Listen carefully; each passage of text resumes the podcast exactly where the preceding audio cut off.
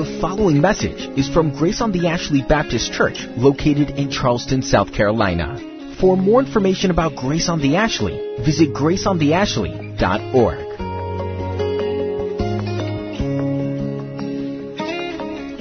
Look at Psalm 27 this morning, and I'll read it for you.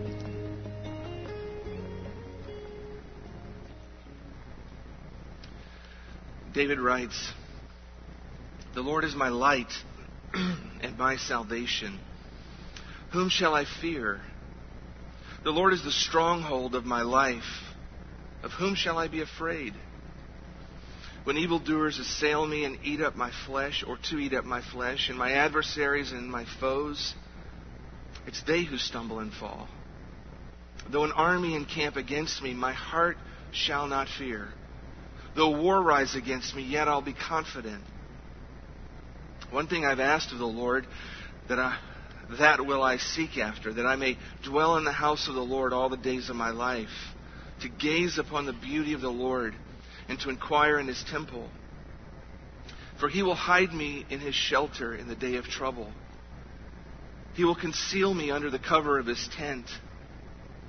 He will lift me high upon a rock. And now my head shall be lifted up above all my enemies around me. And I will offer in his tent sacrifices with shouts of joy. I will sing and make melody to the Lord. Hear, O Lord, when I cry aloud. Be gracious to me and answer me. You have said, Seek my face. My heart says to you, Your face, Lord, do I seek. Hide not your face from me. Turn not your servant away in anger, O you who have been my help. Cast me not off, forsake me not, O God of my salvation. For my father and my mother have forsaken me, but the Lord will take me in.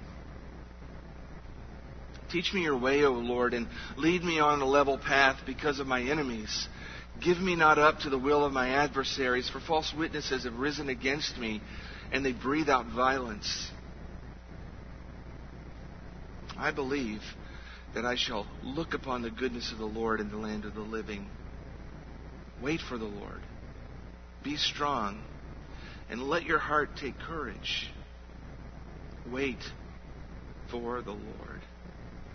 Let's pray together. Lord, you are gracious and kind. You are truly, as David proclaims in this beautiful song, our light and our salvation, our stronghold. You open our eyes to your truth. You regularly enlighten us to reality around us. You guide us. You lead us. You are the one who saves us. You are the one to whom we run when there's trouble and there's difficulty. And in you we find refuge and help and. As we contemplate this psalm, Lord, that we pray that you would open our eyes to the truths of it, that you would give us a glimpse into the beautiful things that you would have for us this morning in it, because they're life changing and they're soul giving but only if we understand. So, Holy Spirit, we need your help this morning to open our eyes, to blow away from our minds all distractions and thoughts of things apart from you, to give us eyes that see and ears that hear, and hearts that long to obey. Apply your word to us this morning, O oh God, we pray for Christ's sake. Amen. Well, it's good to be back.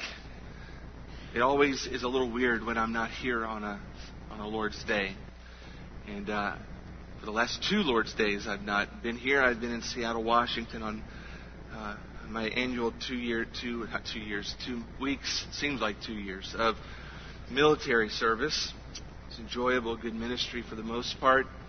The last two Sundays I've been able to get up early and watch the live stream uh, of the sermons and. Uh, the West Coast, I'm three hours behind, so that works out beautifully. I got to listen to uh, Pastor Britt and uh, listen. I got to listen and deliver two fantastic messages on on the image of God. Hope you were here for that. If you weren't, you should go online and listen to uh, the recordings or the video of that. Really, really great, great stuff, brother. I appreciate that. It was it was a great way to wake up on the Lord's Day and get things started. Listen to you, have breakfast, and then go to somebody live uh, at, a, at a church there in Seattle. So, uh, but it's weird. It's weird sitting in an audience where you don't know anybody. And if you're a guest today, I fully empathize with you. I was that for the last two weeks. The church I went to is a great church. There's a, great pastor who does, you know, a great job of opening God's Word and teaching. Uh, but both Sundays, I literally sat by myself, and I don't think a soul spoke to me either week. And I began to wonder, I, I, you know, I'm going through my checklist. Did I shower this morning? Yes, I did. I'm sniffing. Yeah, I'm good. It's not that. And then I began to wonder, am I just plain invisible? Am I some superhero that has a power I don't know about? Join the Avengers or something, but um, I don't know what the cause of that was. It's probably me, but I'll just say this. It, every time that experience happens to me, I'm thankful to be pastor of this church because I know, at least I'm confident, that it's fairly impossible to come here and have that experience, I believe, on the Lord's Day. Uh, because I have the privilege of serving a congregation that loves people, that is interested in people. And uh, if you're new today and this is your first time, I sure hope you've already felt that and experienced that. If you haven't, I bet you will before you leave now. Um, I uh, had an interesting experience this week while I was away on military service. I was going about my normal routine, and uh, on Tuesday, I had traveled two hours via car to a, a Coast Guard unit that was in a different location from where uh, I was in Seattle to visit this sort of unique group that was out away from everyone else. And after I got there, uh, my phone rang right about the time I got there, and I picked up my phone, and uh, I missed the call, I, but I recognized the number and realized I should probably call it back. So I stepped outside and called, and the other the, no, the voice on the other line was a, a voice that I knew, uh, sort of a high-ranking official up at Navy uh, Reserve Command in Norfolk, and uh, he says to me, uh, Chaplain Smith, and I said, Yes, sir. And he said, I need to tell you something. I said, Well, tell away. And he said, I didn't actually say that. He's an 06. I would never do that. Um, uh, I think I said something far more respectful and polite. Um, but he delivered a message to me that I was not prepared for, that I did not want to hear. And the message was this You have been selected uh, for an involuntary mobilization to active duty for nine months of your life in the nation of Bahrain. I had to Google Bahrain um, sometime after that. I was uh, stunned to get that news. It was not news that I was looking for. It was not news that I wanted. It was not news that I saw coming in any way, shape, or form it was a whole set of circumstances that uh, invaded my life at a time that, at least through my human perspective, was horribly inconvenient. It's a mission that I really did not want to do. And I could think of a thousand reasons why it really stunk to get that message. I uh, wish I could tell you, uh, as your pastor, standing in front of you this morning, that I responded to that news um, with faith and joy and love in the Lord. But I'm thankful that I was on the other coast, away from anybody who knows me, when that message was delivered. Because I spent Tuesday through Saturday really responding in a really horrible way that news. Uh, I vacillated between extremely angry that was where I started.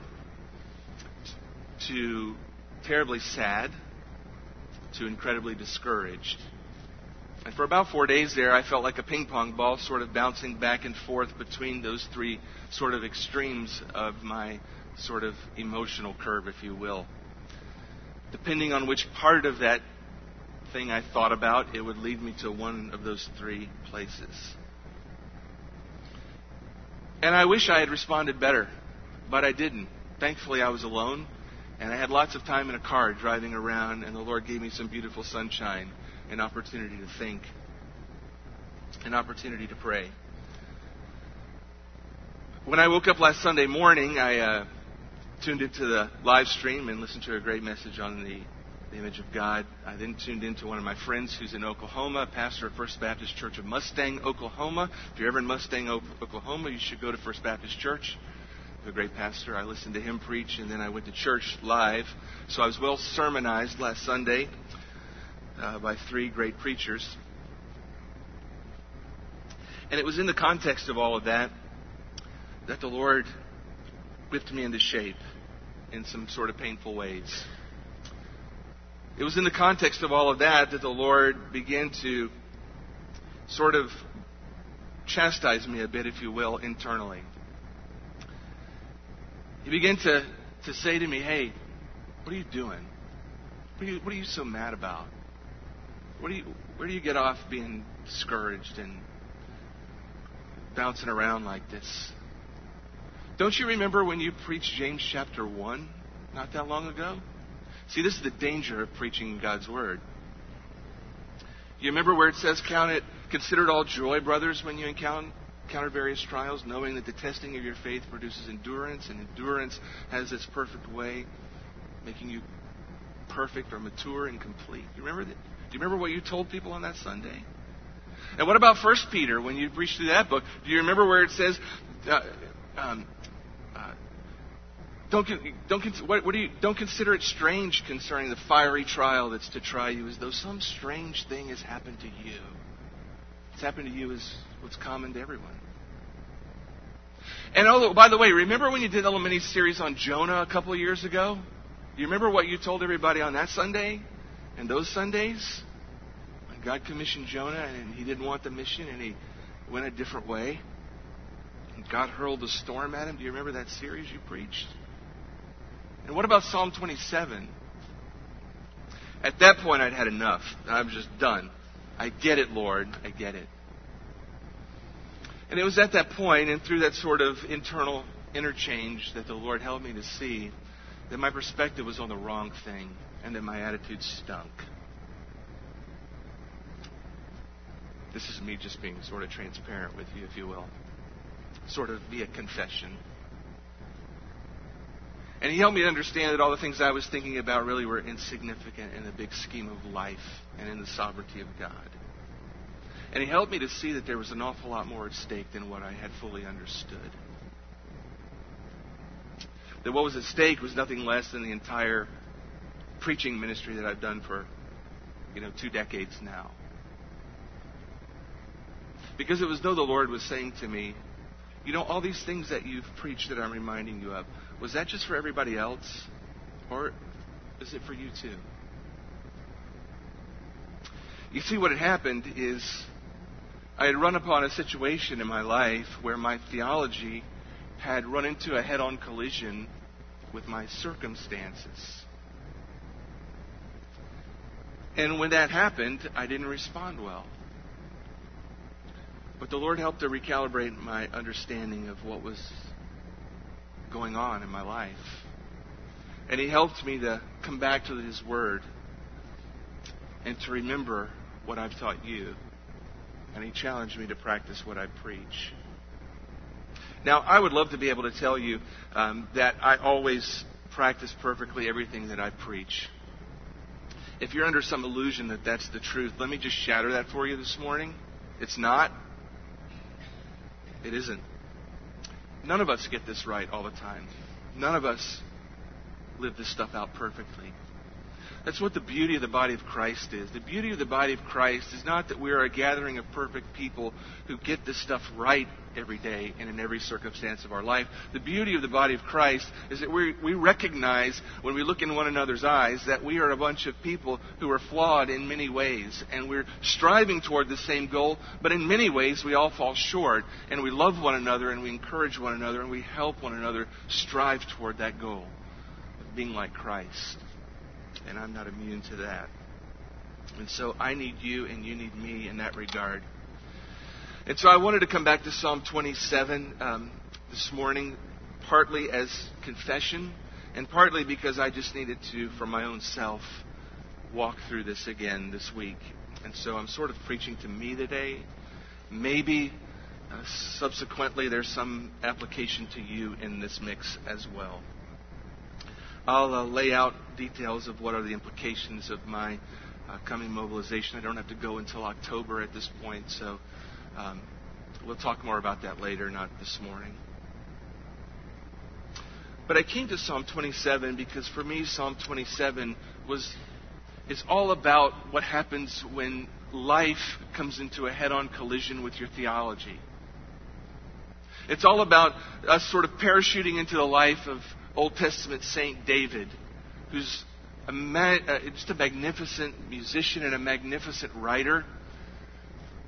And he writes songs that really are, are, are sort of an emanation from his heart that reflect what he's experiencing in his life. And the Psalms range from exuberant joy to deep, dark sadness and grief. And they go all across the emotional sort of spectrum from there.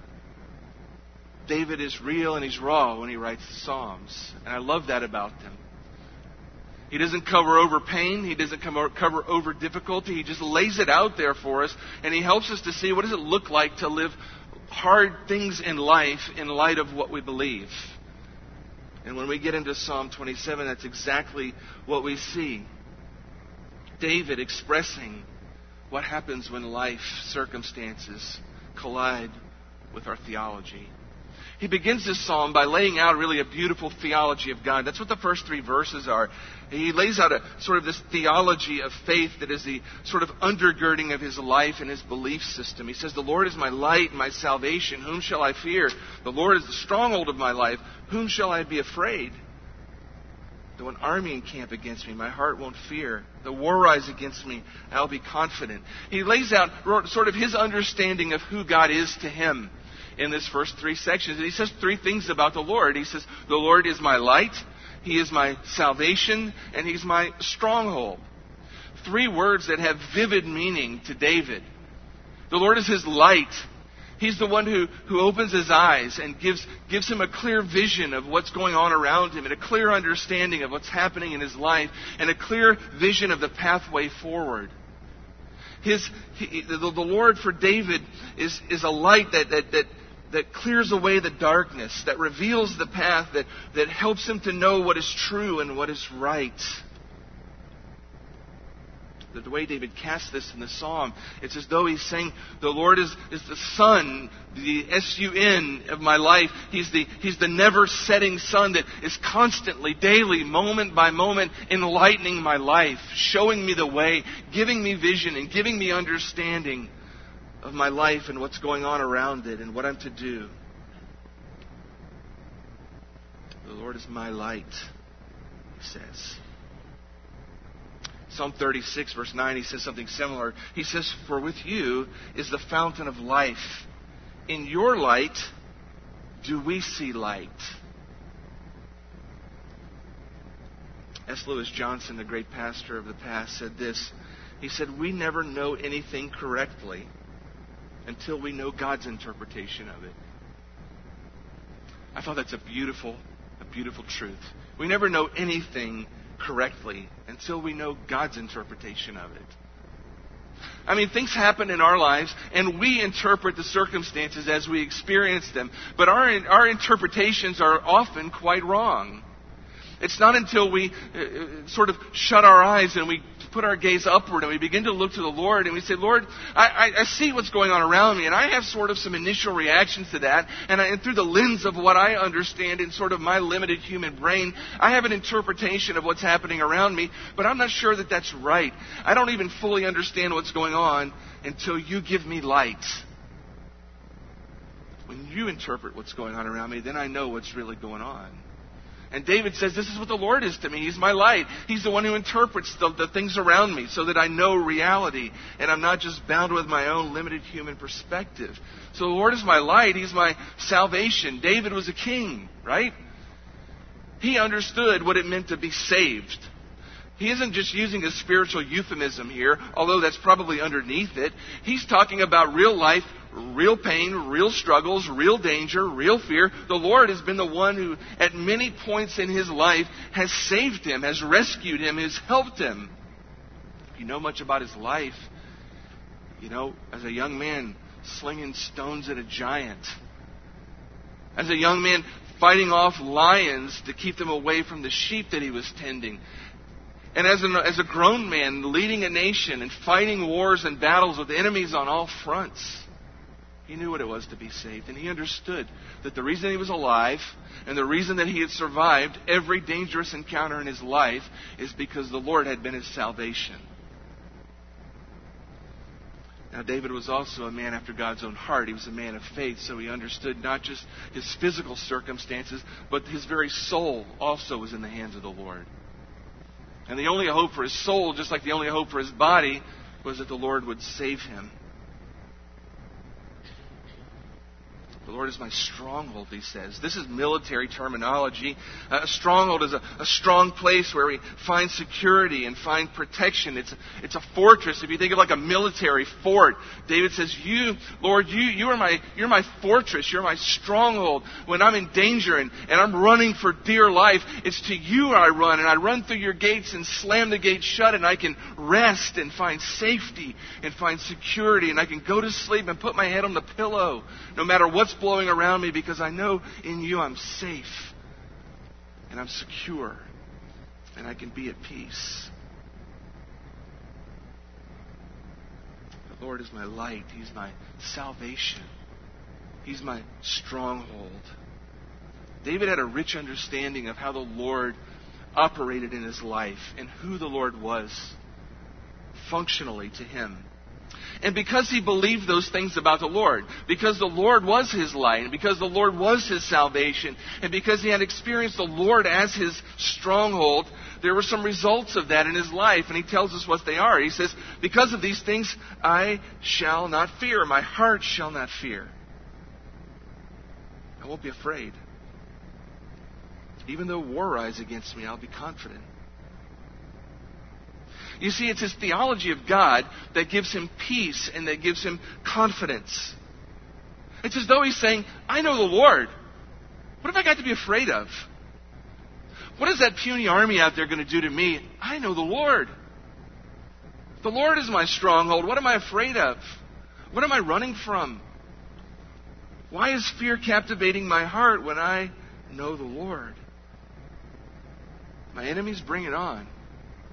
It's like he's saying, Bring it on. You'll stumble and you'll fall. Because the Lord is with me.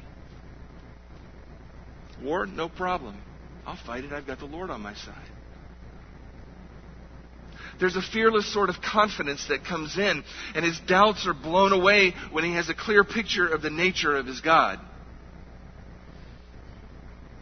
And I would be willing to bet in your life it's just like it is in mine. When doubts start to rise and fear starts to rise, and we begin to lack confidence in ourselves in the situation in which we find ourselves in, it's almost always, when those things begin to rise in my life, they almost always are matched with an ebbing of my view and vision of God. When my thoughts of God begin to ebb, my fears and doubts rise.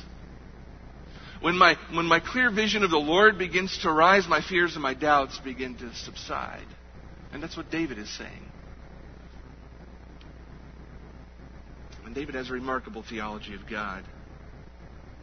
But here's the reality of good theology we don't know if we truly believe it until it's actually challenged. This is true of your theology and mine. We don't know if we actually believe what we say we believe until we run into circumstances that challenge what we believe.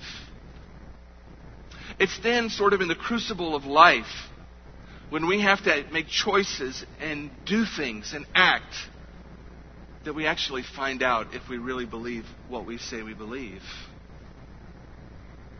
Anybody can sit in church on a Sunday and say they believe in God. But when the tough times come, what we believe truly then becomes obvious.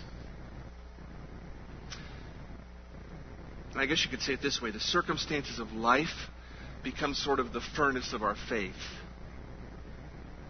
They either purify or strengthen the genuine faith that we possess, or they burn up and expose a fraudulent faith that's nothing but talk. And this is where David is. He gives us this rich theology, but then he's going to move on and talk to us about this, the actual circumstances of his life. He's going to tell us, this is what I believe going in, but here's what's happening right now. Live action, camera on, here's what's going on, here's my circumstances that are crashing headlong into what I believe about God. And this next section of the text, beginning in verse 4, we begin to see what his circumstances are. What's going on in David's life that's challenging his theology? Well, we'll do a quick rundown of this. He tells us that there's enemies around him that seek his destruction. We, we sort of see some clues about that in the first three verses when he talks about evildoers who assail him to eat up his flesh. And he talks about adversaries and foes. He talks about that in the first few verses. But if you get down to verse 11, he says, Give me, a, give me not up to the will of my adversaries for false witnesses have risen against me, and they breathe out violence. What's going on real time in David's life? He's got enemies who hate him, who seek his destruction. They want to assail him. He's got an army that's encamped against him. There's a war that's rising around him. He has liars and false witnesses who are rising up without and within inside of his world, who are lying about him and slandering him. And he says, breathing out violence. That doesn't sound like much fun, does it? But that's real time what's going on. And if it's not bad enough to have enemies around you that hate you, that seek your destruction, he goes even further. There's worse problems that he's dealing with in verse 10. And you, you see this. He's feeling absolutely forsaken. He says, My father and my mother have forsaken me, but the Lord will take me in. What's he saying? He's, he's saying, we don't know the, sort of the, the, the genesis of this, what he's thinking about when he talks about his father and his mother, but we understand the gist of what he's saying. What he's saying is this the, the, the people who are the closest to him, the ones who, are the, who should be the least likely to forsake him, even they have forsaken him. David's saying, I feel all alone. I feel all alone. Even the people who should be standing in my corner, who should be loving and supporting me, they're gone. I've got nobody. I've got enemies who are trying to destroy me. I've got slanderers who are lying about me, and I'm all by myself, and I'm completely alone. Hey, loneliness is an awful thing. If you've ever been lonely, you know this. You think, well, you know, being lonely, that's not a big a deal. You just kind of find something to do. No.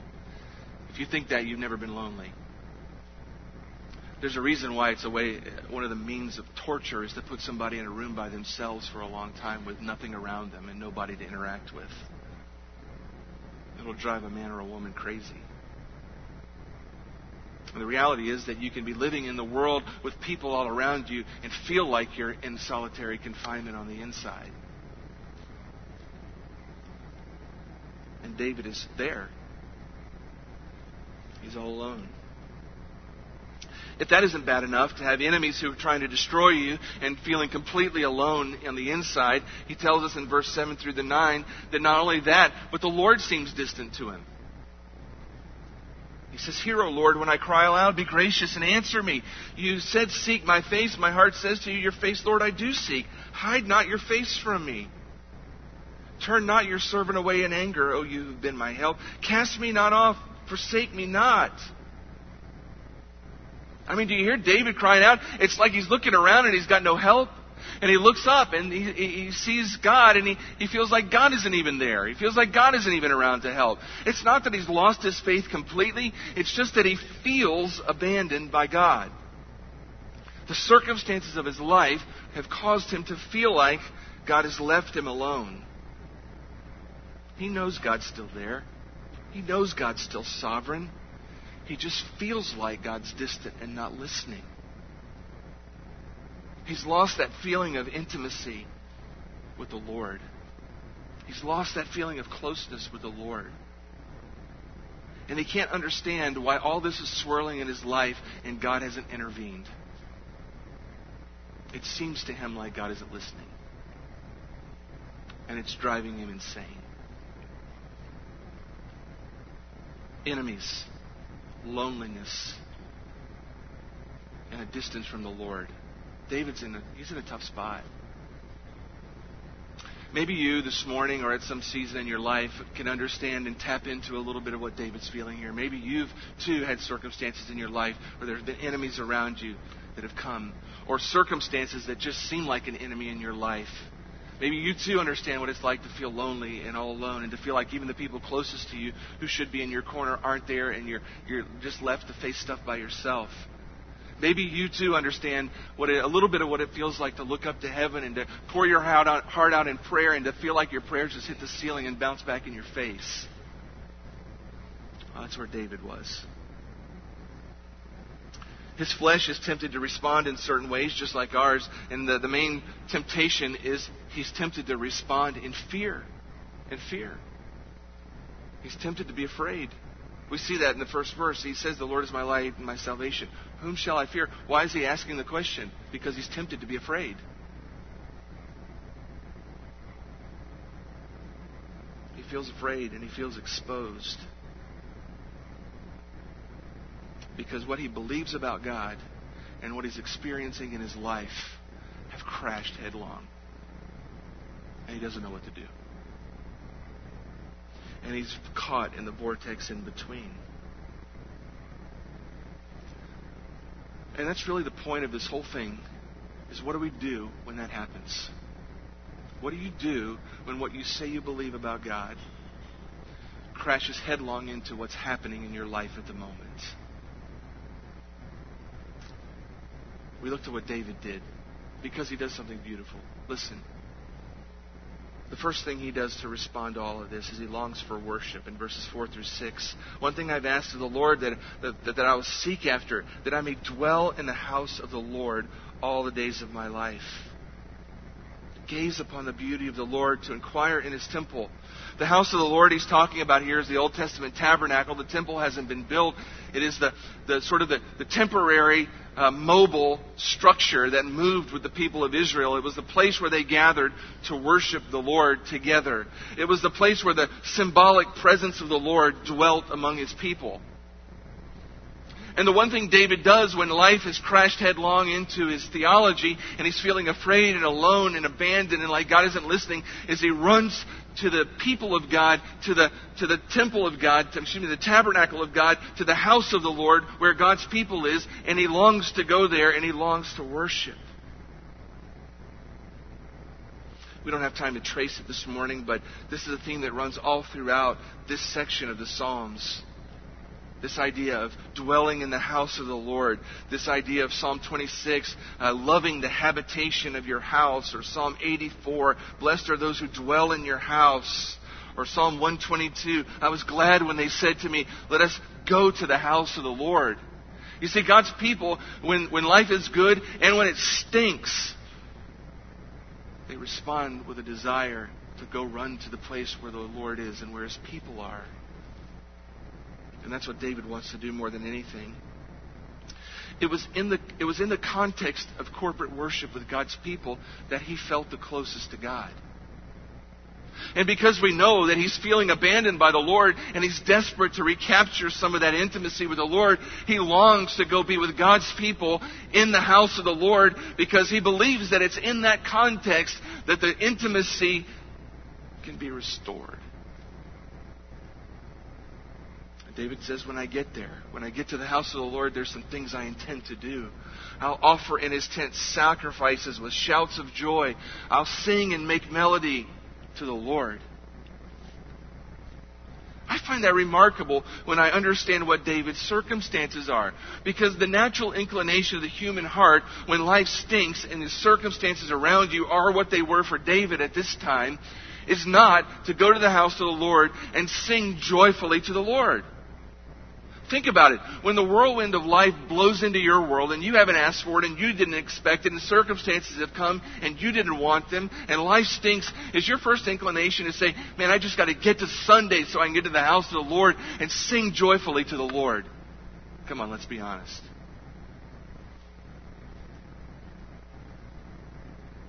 That's what David wants to do. He wants to come to the Lord's house, not as an observer, but as a participant Not as somebody who's coming to watch some, something happen with other people, but with somebody who's walking in the doors with a mission and a job. And it's to offer something. It's to do something. It's to offer sacrifices with shouts of, shouts of joy, to give his offerings. It is to sing and to make melody to the Lord. David was a singer and he loved singing with God's people. Always sort of perplexed by those who gather in the Lord's house on the Lord's day who, uh, who, who can't open their mouths and sing. I wonder if something's wrong. He has another intent when he comes into the Lord's house. It's not just to sing, it's not just to offer sacrifices. He says, I want to gaze upon the beauty of the Lord.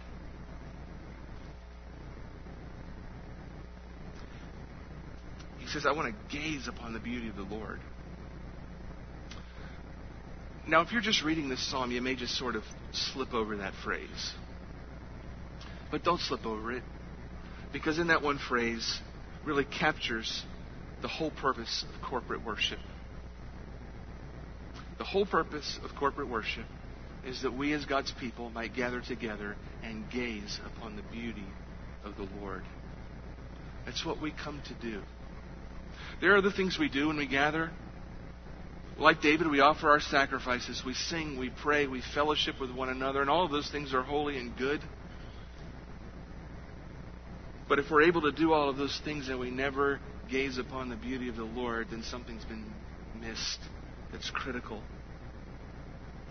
Because it's when we gaze upon the beauty of the Lord, when we begin to see the Lord with clarity, it drives away our fears and it drives away our doubts and it causes our problems that seem overwhelming to us to begin to diminish in size and importance in our lives.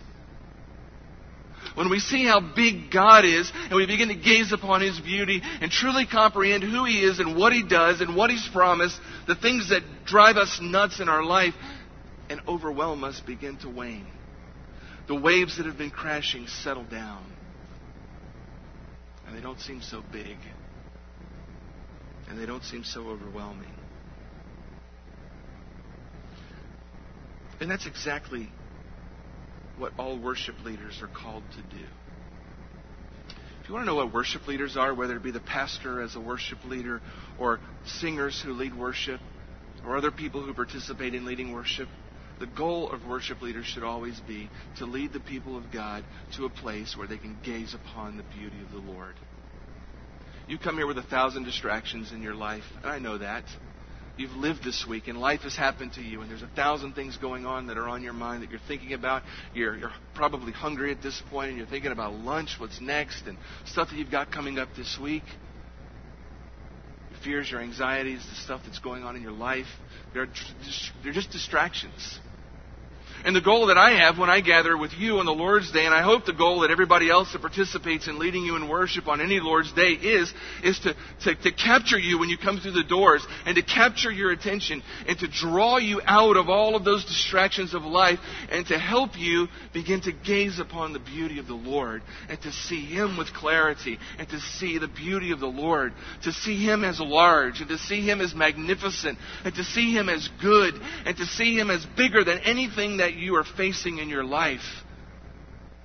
Because we know that when that begins to happen, your heart and your life and your emotions and your thoughts get recalibrated in such a way that you can launch back into the world on Monday with a better compass. You know how you can tell when a pastor's done a good job? It's when you walk away not saying, boy, that pastor's really smart or that pastor's really funny or I really like to listen to that pastor. But when you walk away saying, man, I can't believe how big God is. I, I, I can't believe God is like that.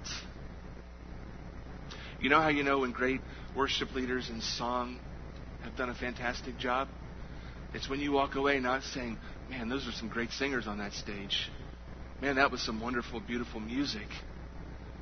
It's when you walk away saying, man, somehow in the mix of all that, I got to see God in some way that I never saw Him before, and it just captivated my heart.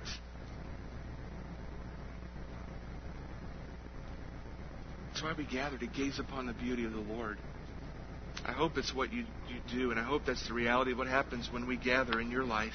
That's what David was after. He said, I need to get to the house of the Lord because it's in that context that I get to gaze upon the beauty of the Lord. And I know if I can just see Him clearly, all this other stuff will settle down. So he goes and he inquires in the temple. He comes seeking the Lord, seeking what the Lord offers, seeking His Word, pouring out His prayers, casting His cares on Him. And it's in the context of doing that that David finds God faithful to do some things. It's when David does that that he finds God is his refuge and God does rescue him. He says, The Lord will hide me, He, he will, he will lift me up on a rock. You see that? Really recalibrates his whole perspective. It's in the context of getting with God's people and gazing upon the beauty of the Lord that it's as though the Lord puts his hand down on his chin and says, David, look up beyond your problems and your troubles and look up to me. And when you get a clear shot of me, you'll understand everything else. It just falls into place. David leans in on prayer too. Did you notice that?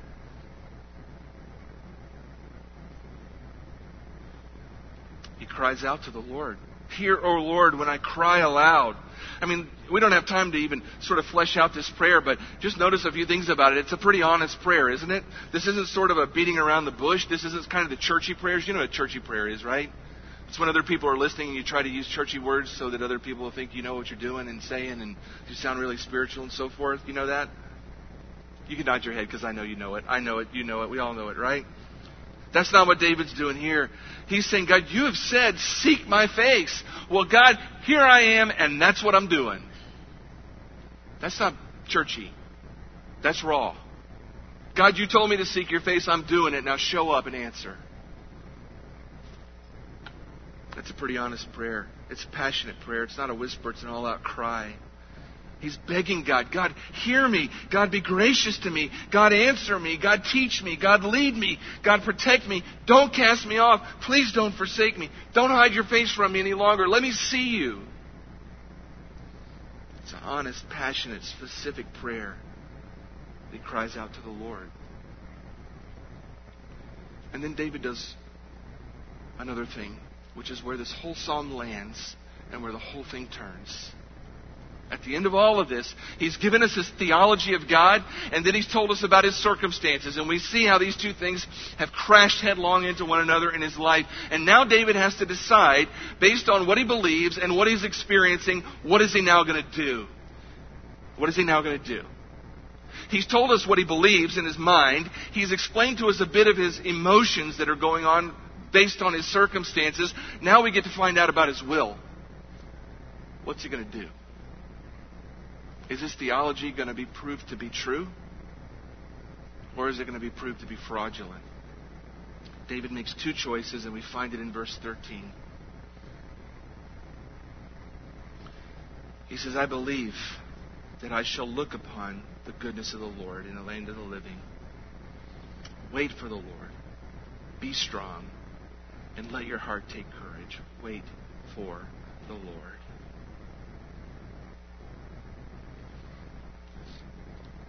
David concludes this song with two, a two sentence sermon that he preaches to himself. If you were to organize this psalm another way, the first three verses are David speaking to the audience. The rest of the psalm in between, up to verse 13, is David speaking to the Lord. And the last two verses are David speaking to himself. And he's talking to himself. He's preaching to himself a two point sermon. And he's saying to himself, Self, here's what you're going to do you're going to trust in the Lord, and you're going to wait on the Lord. When your life circumstances have crashed headlong into what you say you believe, there's two right choices to make every time. Number one, trust in the Lord, and number two, wait for the Lord. He declares what he doesn't feel. Do you see that? It's clear that he doesn't feel all this stuff. He feels abandoned by the Lord. He feels like he's about to go down. He feels like his enemies might just overtake him. He feels lonely. That's his heart. That's his emotion speaking. But his will and his mind say to his emotions, here is the truth.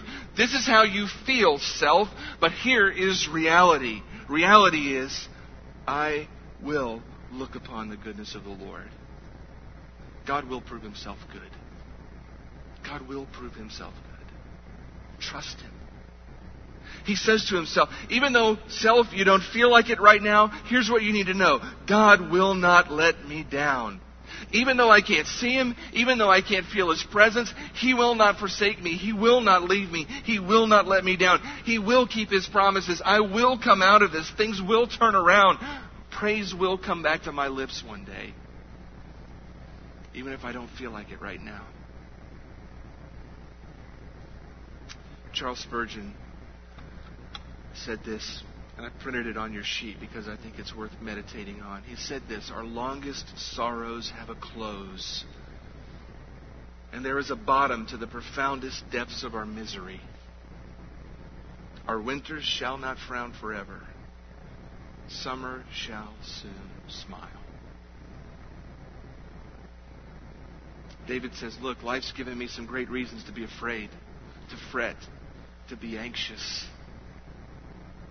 But when I gaze upon the beauty of the Lord, the Lord gives me better reasons to trust Him. He'll help me. He won't forsake me. He won't remain distant forever. He won't let my enemies destroy me. He will make this whirlwind stop. I just have to trust Him. I can't let my emotions drive the day.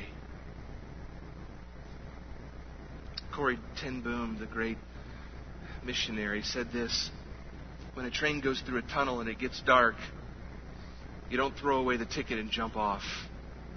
You sit still and you trust the engineer. It's practical, true. Jerry Bridges writes, Trust is not a passive state of mind, but it's a vigorous act of the soul whereby we choose to lay hold of the promises of God in spite of the adversity that sometimes feels like it will overwhelm us. Listen, when life crashes in on our theology and challenges what we believe, how we respond, it's going to speak one of two things. It's going to speak fear or it's going to speak faith. The attitudes we adopt in the midst of it will speak fear or faith. The words that come out of our mouth will speak fear or they'll speak faith. And you and I have a world of people that watch us and pay attention to how we respond to the circumstances of our lives. All of us do. The Lord made me very aware of that last Sunday. And I was very thankful that you were nowhere to be found last Tuesday through Friday.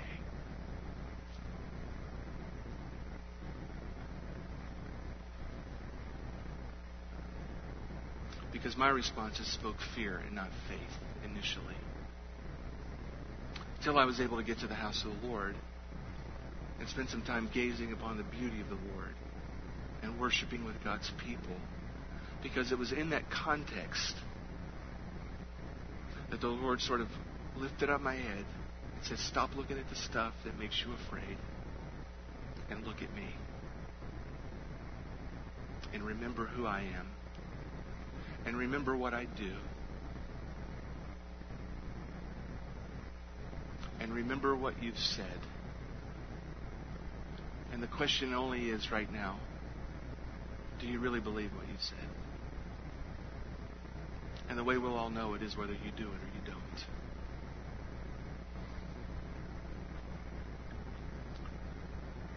So David says, trust and wait. Trust and wait. Probably the two hardest things for any human being to ever do. Trust and wait. I don't like waiting for anything. Nothing. I can't think of one thing I like to wait for. Not one thing.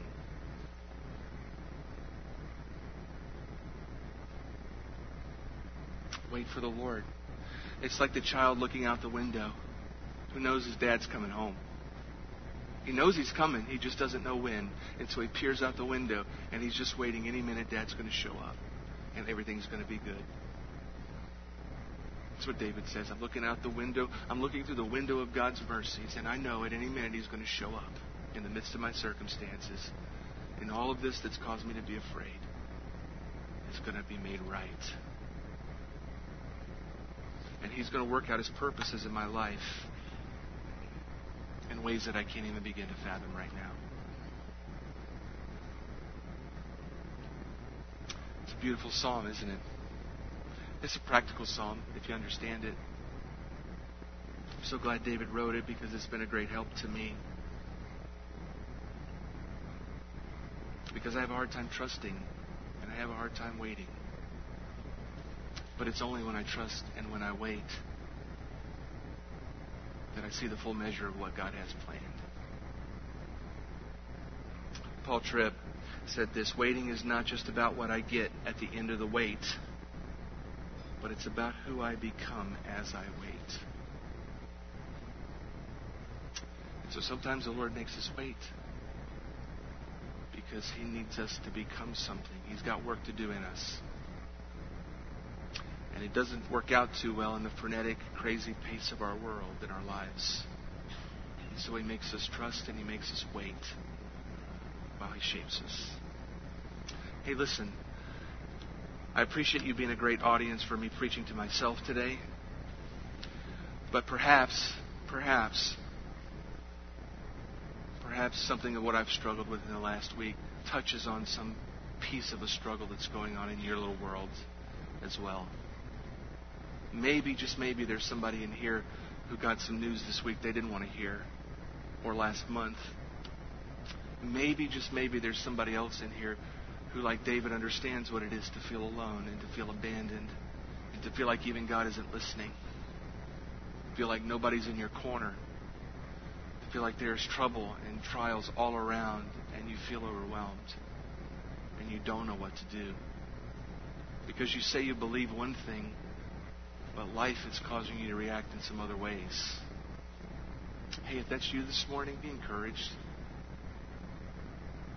Be encouraged. David understood how you felt. More than that, the Lord understands how you feel.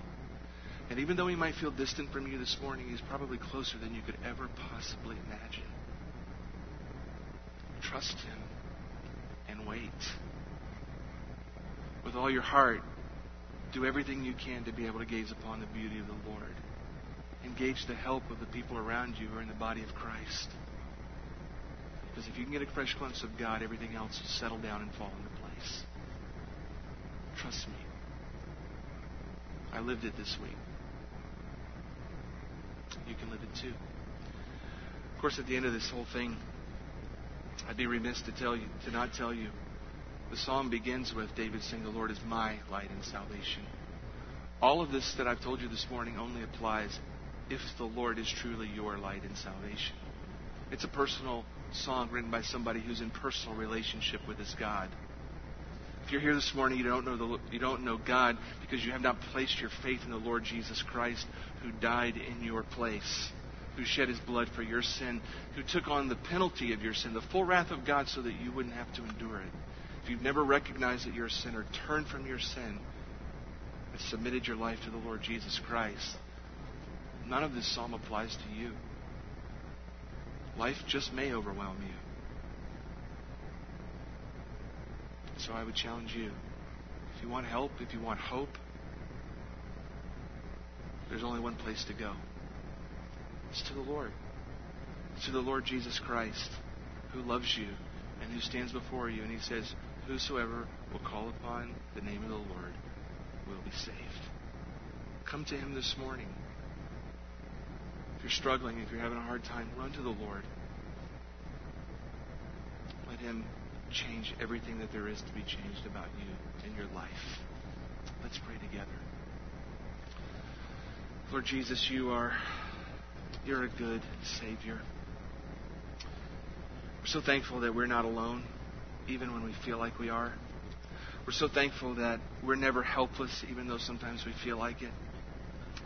We're so thankful that when life just blows in on us in ways that we have not anticipated and didn't ask for, and we're hurting and bruised and afraid, we don't have to run away from you. We, in fact, can run to you. And we can find help and we can find hope.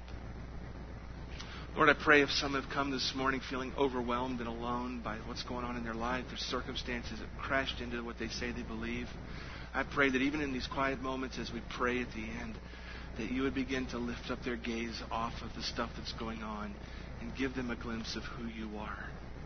How big and majestic and sovereign and mighty and powerful and all knowing and all loving you are. That they might be overwhelmed with you. We pray this for the glory of Christ and for our good. Amen. Talk with you this morning, or you'd like somebody to pray with you, or you want to know what it means to be a Christian, you can just, when we stand and sing right now, you can just step out and come to the back. I'm in the back of the room. We've got others here who would love to pray with you and talk with you if you so choose. Let's sing.